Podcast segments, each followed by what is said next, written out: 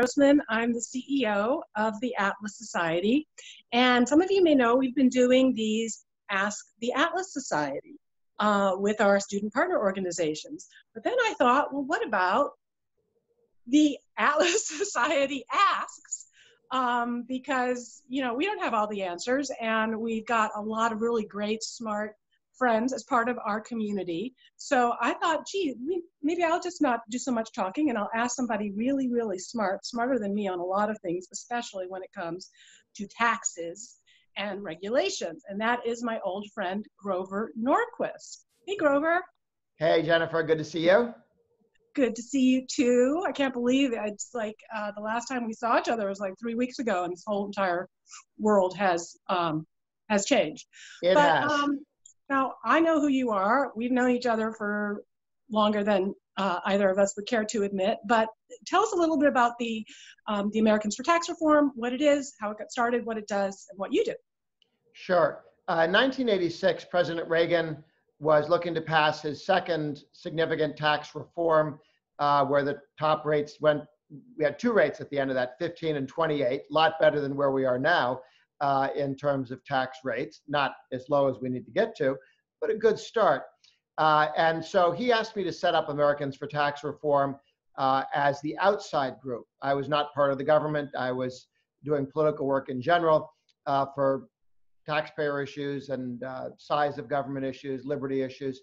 And so we set up Americans for Tax Reform and we helped push to get that legislation passed. But in doing so, we came up with an important innovation. And that was the creation of the Taxpayer Protection Pledge.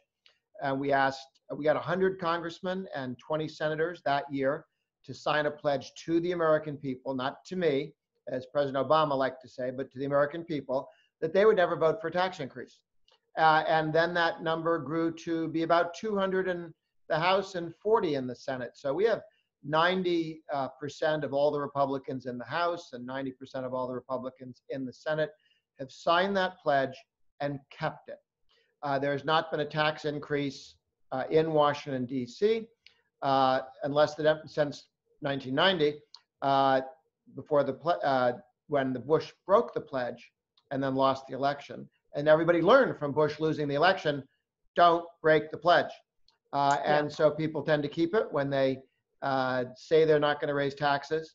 And the only tax hikes we've had since then were in the first two years of Clinton, when there was a Democrat Congress complete control, and the first two years of Obama, after which the Democrats lost the House, and in one case, the House and the Senate immediately after. So the power of the tax issue goes back to um, the war with Britain, to mm-hmm. the Civil War, to a lot of the big moments in American history where taxes, tariffs were a huge part of people's reaction to too much government.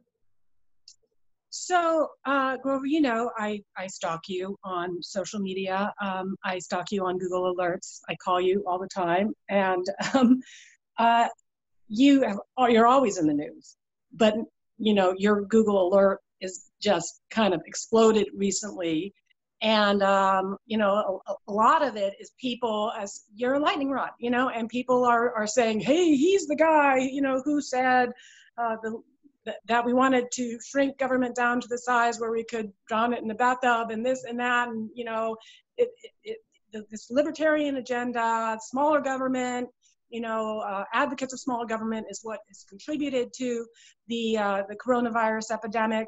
Um, what's what's your what's your response to that well, a couple things. First of all, the left always the, the, the advocates of bigger government, statism, the left, but but statists, people who think the government should have more power and people should have fewer options and less control over their lives. They believe that God, or maybe not God, but somebody made crises to expand the state. And that when there's a crisis, it must mean the government should get bigger. Uh, and they're interestingly been challenged on this crisis because their first assertion uh, that the government is so teeny that it couldn't do anything about this. I think if you look at the size of federal spending, the size of federal employment, the size of the agencies that are directly tasked for this, they're quite large. In fact, too large and too powerful and too fat to be nimble and quick and get things done on time to save lives. And what we found with the coronavirus is that both the FDA and the CDC, the White House, the federal government, and the 50 states have all discovered that government regulations and government rules have slowed down their ability to get things done.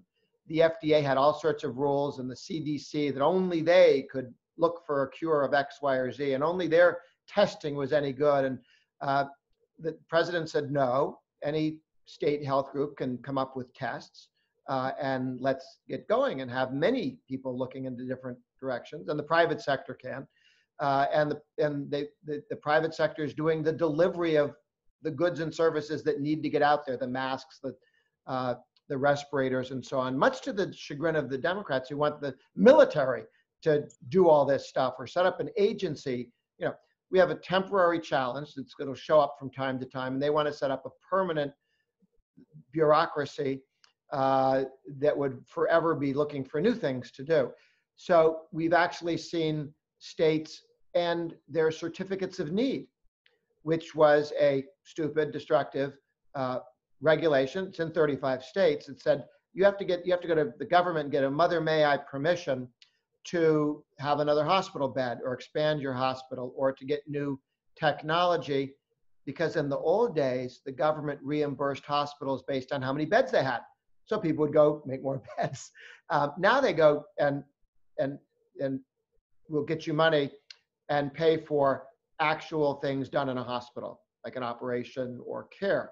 So you can have as many hospital beds as you want. The federal government's not on the hook. State government's not on the hook to pay you uh, per hospital bed. So those old rules, which we're trying to make up for the previous government mistake, are now destructive. And you saw New York, which had been reducing its hospital beds, go, hey, how come we have so few hospital beds? Because government regulations drove that. So get rid of those rules. Uh, when doctors cross state lines, they can't necessarily be a doctor or a registered nurse uh, in some other state state by state, people are saying, hey, we would like doctors, we would like nurses. And by the way, if your doctor's license ran out in the last two years, we still say you're cool. Your license is still good. Uh, you don't have to go out and fill out forms again or go back to college or take remedial reading or whatever it is that they do to make you get your license renewed. So we have found that all the progress we've made on fighting coronavirus, the coronavirus, has been in reducing the rules and the regulations and uh, setting them aside. Uh, there, there was a rule in Texas that if you wanted, you, you couldn't carry liquor or alcohol and groceries on the same truck to go somewhere. Well, what do you make Purell and hand sanitizer out of? Alcohol. So they scrapped that rule. Uh, they had a rule you had to fill out all these forms if you were a truck driver that the federal government's trying to get rid of permanently, but they just said for purposes of getting things to hospitals, forget about that federal rule. Just it's gone for right now. So this has been a an instructive crisis where people are seeing that the FDA delays new drugs, makes it difficult to get vaccines quickly because of all the rules and regulations they come up, the precautionary principle, let's take no risks. Uh, and we may end up on the other side of this terrible virus with a recognition that we need to completely deregulate much of the hospital industry and much of what doctors do and simply and make it easier for people to move from state to state as a doctor for crying out loud. And tele, telemedicine. Illegal in a lot of places. Very difficult to uh, get permission why you need permission to do telemedicine. And now people are realizing you know rather than fly on planes to go talk to people who have viruses, how about talking to them on television, on video? You, you know, you can now send your your uh, your vitals online to a doctor. Yeah, my, my dad um, works at UCSF, uh, University of California, San Francisco, and he's been t- telemedicine 24/7 um, throughout this uh, throughout this crisis. So, um, and then of course we have the people that want to uh, never let a good crisis uh, go to waste. Um, tell us a little bit about the stimulus um, package. I mean, the government has not shrunk in these past, you know, yeah. couple weeks. It has what doubled in, in, in the size.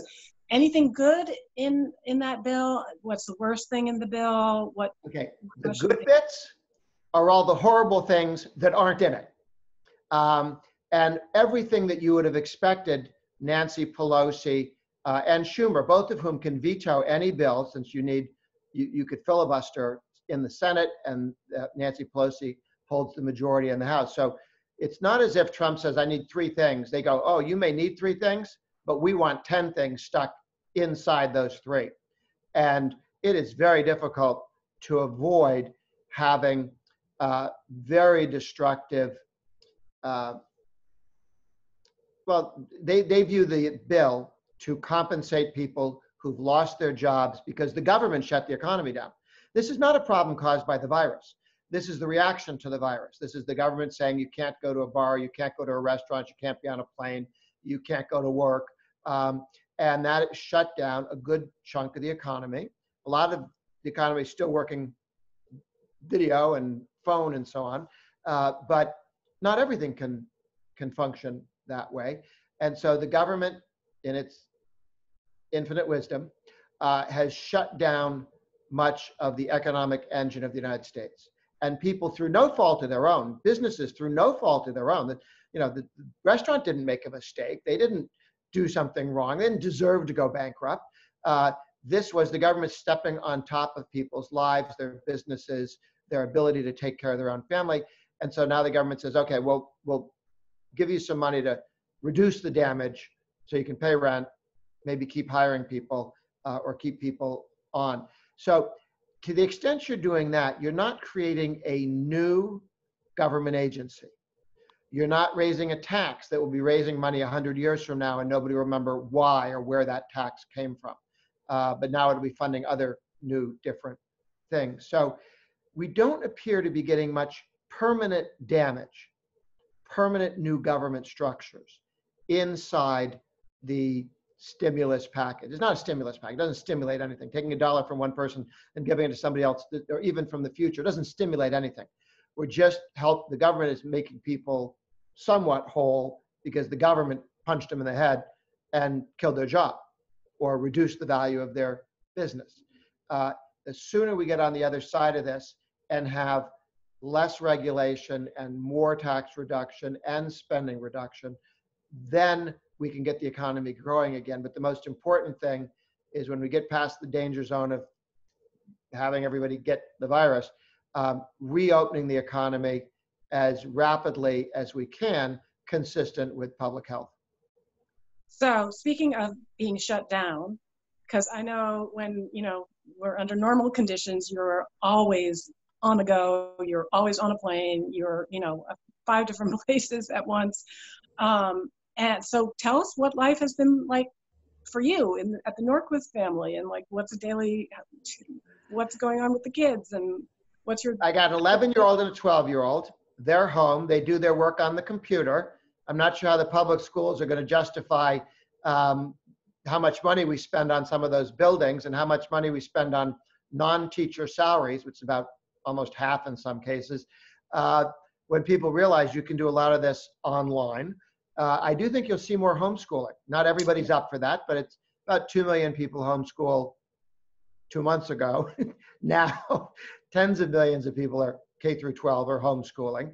Can Harvard really charge as much as they've been charging when you realize you can get most of the education bit of that uh, online? How much, how much more will there be online competitive new schools starting up. I'd like Microsoft to start one up. Uh, you know, let, let's let's get some of this wisdom that exists in the private sector and go straight to students and to families. So uh, certainly, the, my two kids, 11 and 12, uh, are doing all their work online, getting the work done at their own pace, uh, not distracted by a bunch of peers, you know, kicking them from either side of the uh, table.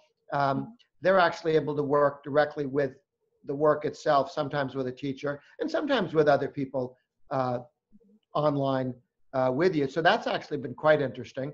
Uh, and uh, I actually work in my office, which is a two mile walk from home because everybody else at Americans for Tax Reform is home.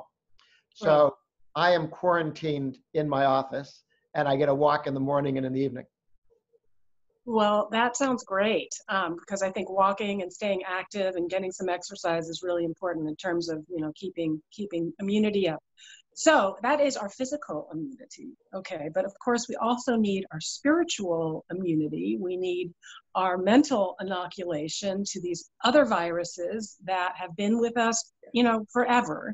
And those are the viruses of envy, of victimhood, of entitlement, of helplessness, uh, of greed, as Ayn Rand properly described, um, the desire for the unearned. And what inoculated me uh, at an early age was uh, reading Ayn Rand. And so, you know, our um, our interest and passion for the, the foundational moral defense of capitalism is something that we share, as as well as an appreciation for for Atlas Shrugged and all of, of the great books by Ayn Rand. Tell us a little bit about your Ayn Rand origin story. Yeah. And why well, it's relevant today. What you know, what how her books are relating to what we're seeing happening right now. Well, Ayn Rand is probably the most widely read uh, freedom writer today, still uh, on an annual basis. I don't know that even newly written books that proclaim freedom or a book that I've written uh, comes anywhere close to what Ayn Rand's novels uh, and other books sell today, never mind during her lifetime. Uh, I had an interesting uh, relationship with uh, Rand and her writings. Um, I sat down and read the um, We the Living and then The Fountainhead and then Atlas Shrugged after I got tired of people telling me that I was a Randian and that I must be one of those people that read all these books. And so I, I went out and got them and I said, oh, this is very, very good stuff. So um, I had sort of figured out good chunks of this uh, on my own, but uh, Rand's writings are just so helpful uh, as novels, as as well as the uh, straight political theolo- theoretical writings, um, in explaining it to people and recognizing that you know greed and the desire. I mean, the left or the, the advocates of statism, the people who want to run other people's lives, um, they think that it's greedy for you to want to keep what you have created. Greed is wanting to take away from somebody else something they created. Greed is wanting something without earning it. And right. that's the purpose of government in their view. The government should go take things from people who created them and give it to, oh, me or my friends. Uh, and it, it, because frankly we're too lazy to become muggers or you know competent shoplifters or embezzlers uh, you know there are honest thieves out there who go steal the money themselves uh, but somehow the greed lobby uh, wants to be considered virtuous by the government encouraging the government to go take money from other people and spending it as they want it spent um, often on them or on things they like uh, it is very very interesting to see um, every new generation come into grips with the idea that stuff isn't free, things are created, businesses are created, um, and that the whole goal of a civilized life and world is to let people be free to do what they want. They can go be monks if they want and sit on a mountaintop, or they can create uh, steel mills. Uh, and you know what? That's their business. And if you're not interested in doing anything interesting, well, I mean, everybody's interested in doing something interesting. They just have different ideas of what's interesting. You just don't get to tell everybody else what to do. That's right. And that people, the idea that people own their own lives. That's um, not a bad starting place. Huh? That's not a bad starting place. You yeah. own your own life. Right. You know, Rejecting and you slavery have, is a good step life, forward. You don't have a right to other people's lives. So. Yeah foundational principles that uh, that help us um, defend the, the kinds of policies um, and the pledge that you are promoting at the Americans for Tax Reform, which is so important. Grover, thank you for, for your time today. Thank you for your friendship over the years, and thank you for your example of your optimism and your cheerfulness. Um, you're just you're an inspiration to me and and to so many. So it was really great to be able to have. Well, thank you. Final thought. Government Yes. creates wealth the way ticks create blood. that's that's true. Um, that's we we mean that, and we'll mean it again. So, all right. Well, thanks, Grover, and um, Thank you, Jennifer. everybody. Stay uh, stay safe, free, and benevolent. You too. Bye.